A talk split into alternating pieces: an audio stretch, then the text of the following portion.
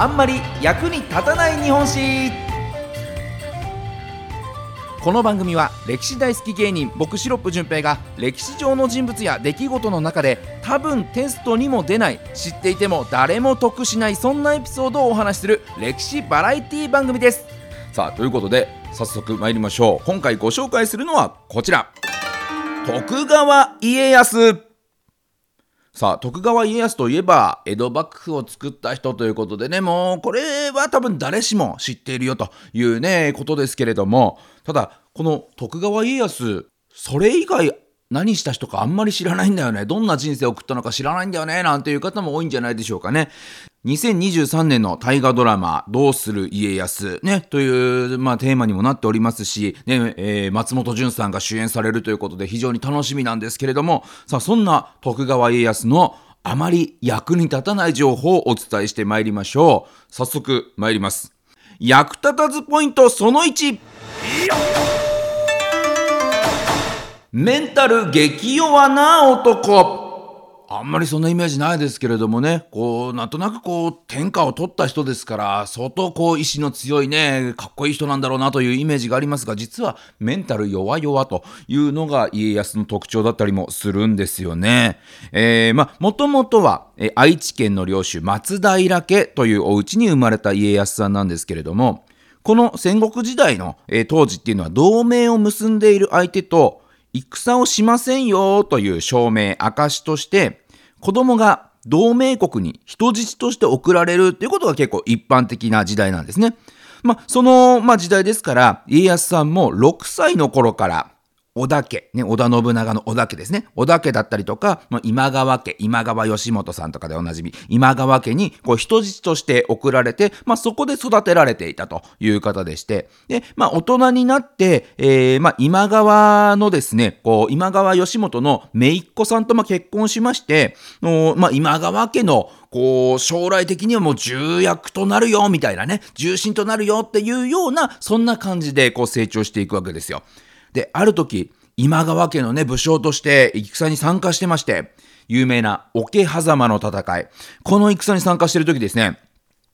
今川家というのは非常にまあ当時、まあ力もあって有名でというお家だったんですね。で、えー、対する織田家。織田信長の軍勢、まだそんなに、こう、世間的には有名な強い家ですよねっていう認知がなかった。そんな時代なんです。なので、もうあの、どう考えても誰がどう見ても、これ今川さんが勝ちますよねっていう、そんな戦だったんです圧倒的に有利と言われていた今川軍なんですが、まさかのね、えー、信長の本陣奇襲に遭いまして、今川義元が討ち取られてしまうんですね。まさかの大将が討ち取られてしまった。そんな時に、もう家康さんとしては、もう大将討ち取られた。はあ、もう終わりだと。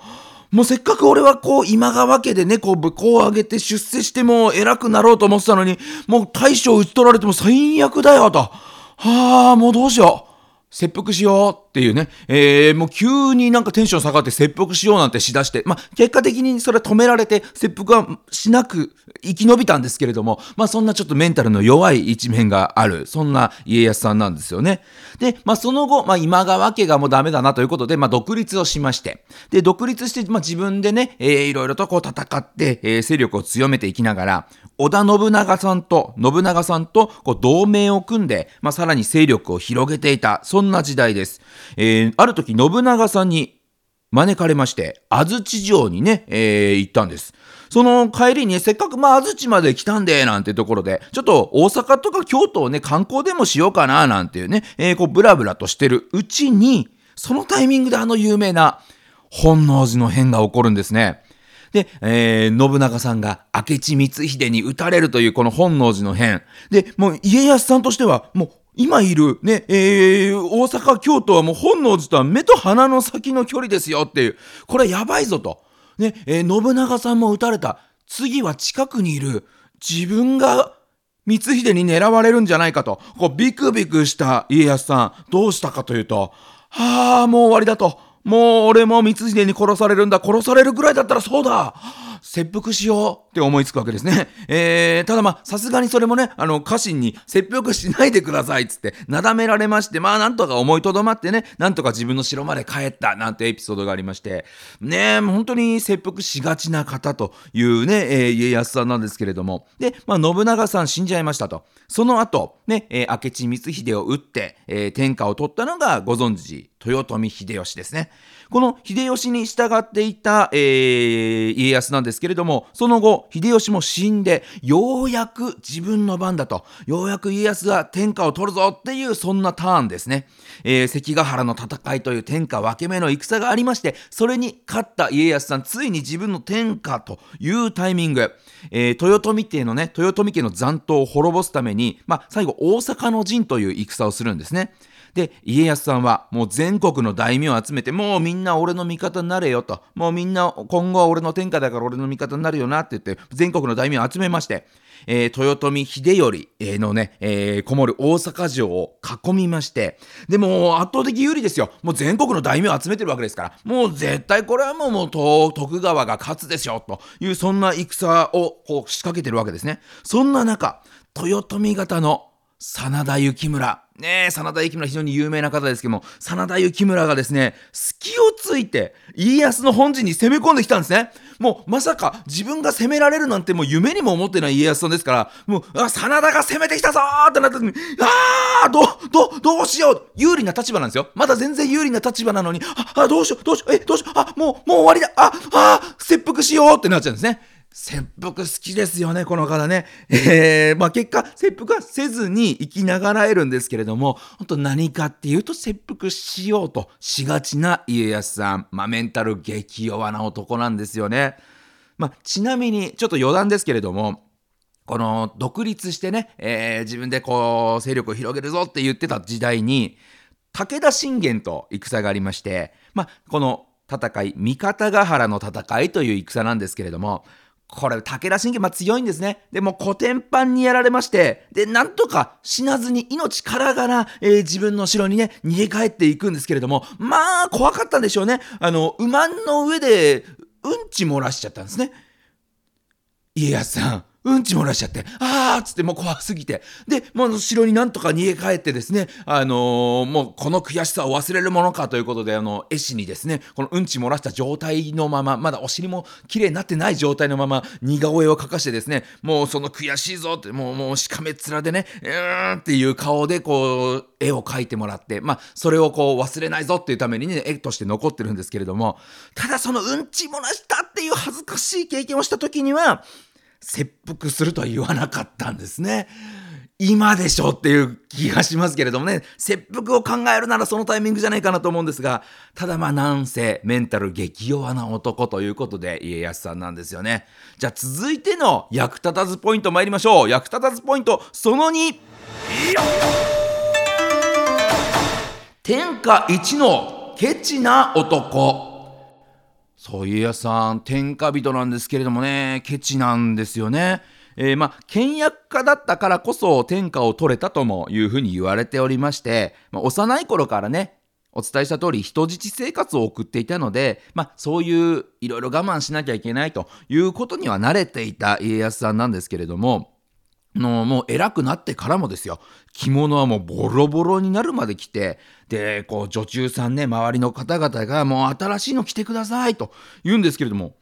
バカ野郎ともったいないだろうまだ着れるだろうとねあの着てくださいって言って新しい着物を持ってきた女中さんを叱りつけてしまうようなそんな方だったんですね。あとあの家臣がこう座敷でねこうあのまあ戯れて相撲を取っていたそうなんですけれどもこの座敷で相撲を取ってる家臣を見つけたらもうやめれつって畳が痛むからもう裏返して畳をつって。ね、あの、畳一枚で怒ってしまう、畳一畳で怒ってしまうというですね、ケチさっていうのがあるんですね。可愛いですね。で、さらにあの、家臣のふんどしまで指示をする男ということで、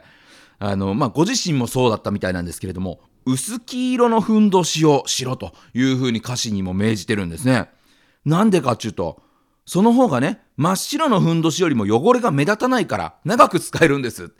まあ、自分がね、あの、長く使うために薄黄色使うならいいですけれども、ね、家臣にまでそれを強制してしまうというところがまたケチの極みですよね。で、あの、さらには、こう、紙一枚でも無駄にしないぞという倹約家ぶりでして、まあ、おトイレ、お手洗いでね、こう、用を足して、まあ、ペーパー、ね、今で言うペーパーですよ。紙でね、こう、お尻とかを拭くんですけれども、そのペーパーがふわーっと飛んじゃった時も、あ、もったいない、もったいないということで、おけつ丸出しでですね、えー、その紙を追いかけたなんてエピソードもありまして、ねえ、ケチというのかなんかもう、恥も外文もないですよね。でもそういう感性だからこそお金ですとか戦力のこう無駄っていうところをしっかりと考える。だから余分にかかるような戦っていうのはしないと。だから敵が弱った時に攻めて領土を広げるっていう省エネ作戦がこの方多いんですよね。で、さらに天下を取ってからもこの倹約っていうのをもう家訓にすることで江戸幕府260年も続いたわけですから、まあ、この倹約家、ケチっていうのも、まあ、あの、行くところまで行くと、天下一ということになるのかもしれないですね。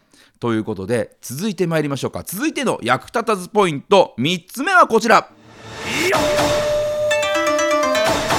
タチションから生まれた東京。まあ、東京というかね、まあ、江戸ですけれども、まあ、もともとお伝えした通り三河という愛知県の生まれでしてで秀吉さんが天下を取った秀吉政権の下でもですね三河を治めていた家康さんなんですがもうやっぱり家康さんが力つけてるということも分かっている秀吉さん。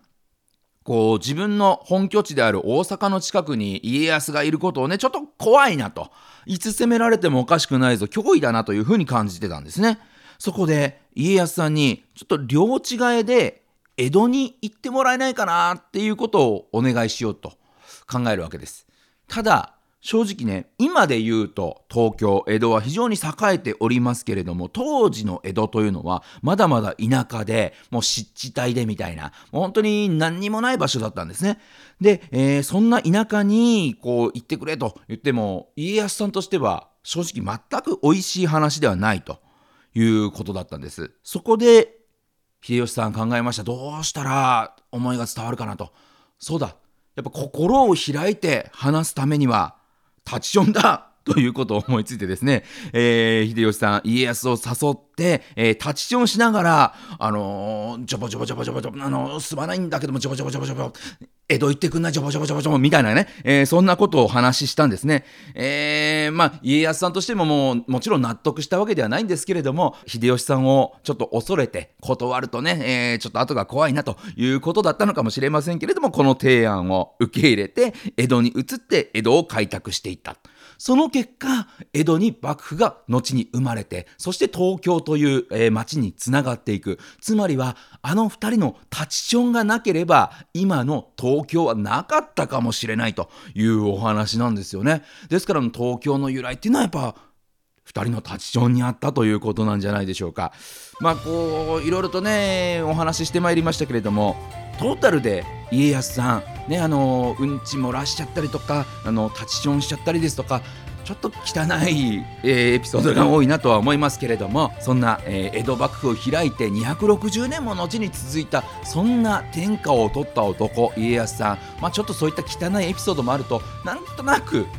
身近な存在に感じられるかもしれないですね。ということで、えー、今回のあんまり役に立たない日本史徳川家康ご紹介しました。また来週お耳にかかりましょうさよなら